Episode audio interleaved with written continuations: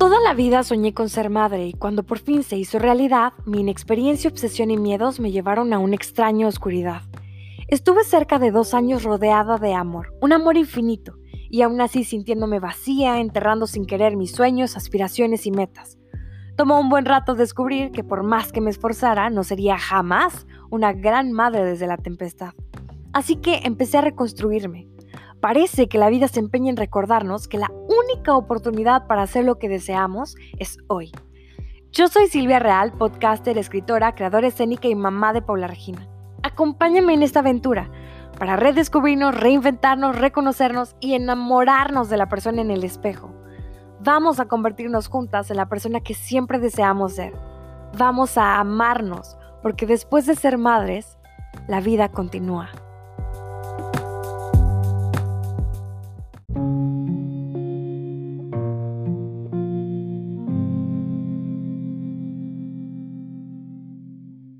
Van cayéndose como en otoño a una velocidad hiperbólica las hojas del calendario en la pared.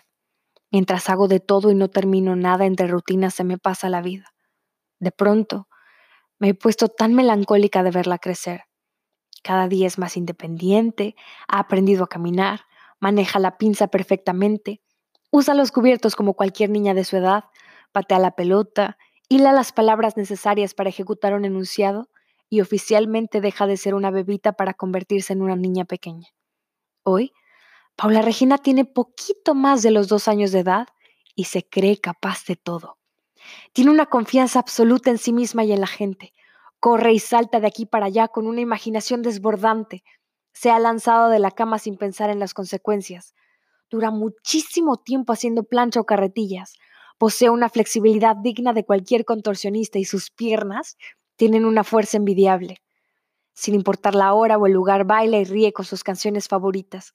Disfruta del agua y el viento tocando su piel. Hoy mi hija es libre, libre de complejos tontos, libre para hacer como le place ser y reír o llorar o gritar o bailar al ritmo que su corazón le toca. Hoy mi hija se tira en el piso y se permite sentir lo que siente, disfruta y se maravilla de lo nuevo, de la belleza, de lo exótico, de lo espontáneo. Hoy a mi hija nadie le ha dicho que no es capaz, que no es suficiente. Hoy mi hija es invencible.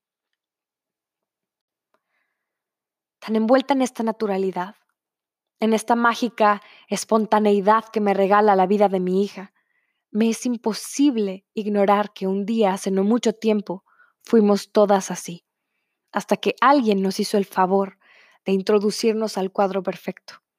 Comentarios como, no bailes así, no te sientes así, no te rías así, no te muevas así, no hagas eso, no hagas lo otro, esto es imposible, nunca, no comas eso, eres fea, eres linda, eres gorda o demasiado flaca, eres chaparra o demasiado alta, no tienes talento, no puedes. Y otras frases más fueron penetrando nuestra dermis y atravesaron las venas y se engancharon en el corazón para no dejarnos nunca sentir que verdaderamente somos capaces de todo. Las palabras son tan intensamente poderosas que tienen la capacidad de destruir o construir y sembrar en el interior de un niño la semilla del futuro y hacer la diferencia entre una vida feliz o una vida miserable. Soy una mujer de 30 años que dejó de bailar porque a los 10 alguien a quien consideraba importante le dijo que era inapropiado. Soy una mujer de 30 años que siendo actriz no sabe andar en bicicleta.